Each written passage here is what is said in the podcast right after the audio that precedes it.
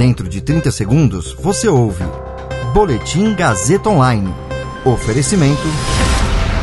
Se você tem muito o que dizer e quer escolher uma profissão para dar voz às suas ideias, a Faculdade Casper Libero é o seu lugar. Jornalismo, publicidade e propaganda, relações públicas, rádio, TV e internet. Todas as possibilidades abertas. Acesse casperlibero.edu.br e conheça as infinitas rotas que o mundo da comunicação oferece. Comunicação é mais do que uma escolha, é um modo de existir. Agora você fica bem informado e atualizado. Está no ar o Boletim Gazeta Online. Renan Calheiros diz que vai incluir na lista de investigados da CPI da Covid o dono da empresa que fabrica a ivermectina. Pfizer e BioNTech assinam um acordo para a fabricação brasileira de vacina contra a Covid-19. Você ouve mais um Boletim Gazeta Online agora. Comigo, Caio Melo. O relator da CPI da Covid, senador Renan Calheiros, do MDB de Alagoas, informou no início da sessão de hoje que vai incluir o empresário José Alves na lista de investigados. Alves é dono da Vitamedic, empresa que fabrica a ivermectina.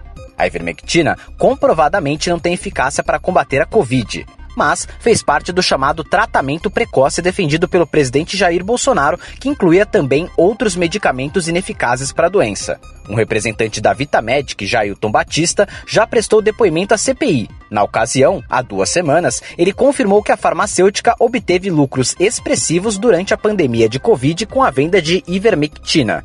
A CPI da Covid está ouvindo hoje José Ricardo Santana, ex-funcionário da Anvisa. Santana participou de jantar no dia 25 de fevereiro, em que o ex-diretor da Saúde, Roberto Dias, teria pedido propina para compra de vacinas a Pfizer e a BioNTech anunciaram a assinatura de uma carta de intenção com a farmacêutica brasileira Eurofarma para a fabricação local da sua vacina contra a Covid-19 e distribuição na América Latina. Esta será a terceira vacina fabricada em território nacional. A Coronavac da Sinovac é fabricada em parceria com o Instituto Butantan. Já a vacina da AstraZeneca é fabricada pela Fiocruz. Segundo o comunicado das empresas, a Eurofarma receberá o produto de instalações nos Estados Unidos.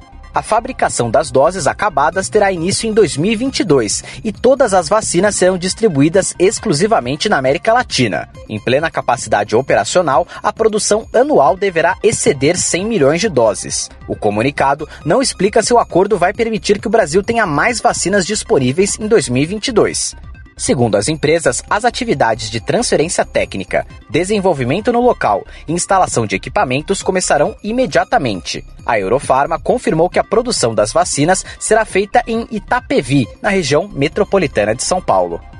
Esse boletim contou com suporte técnico de Agnoel Santiago, supervisão técnica de Roberto Vilela. Coordenação: Renato Tavares. Direção da Faculdade Casper Liber e Gazeta Online, Wellington Andrade. Você ouviu Boletim Gazeta Online. Para saber mais, acesse radiogazetaonline.com.br.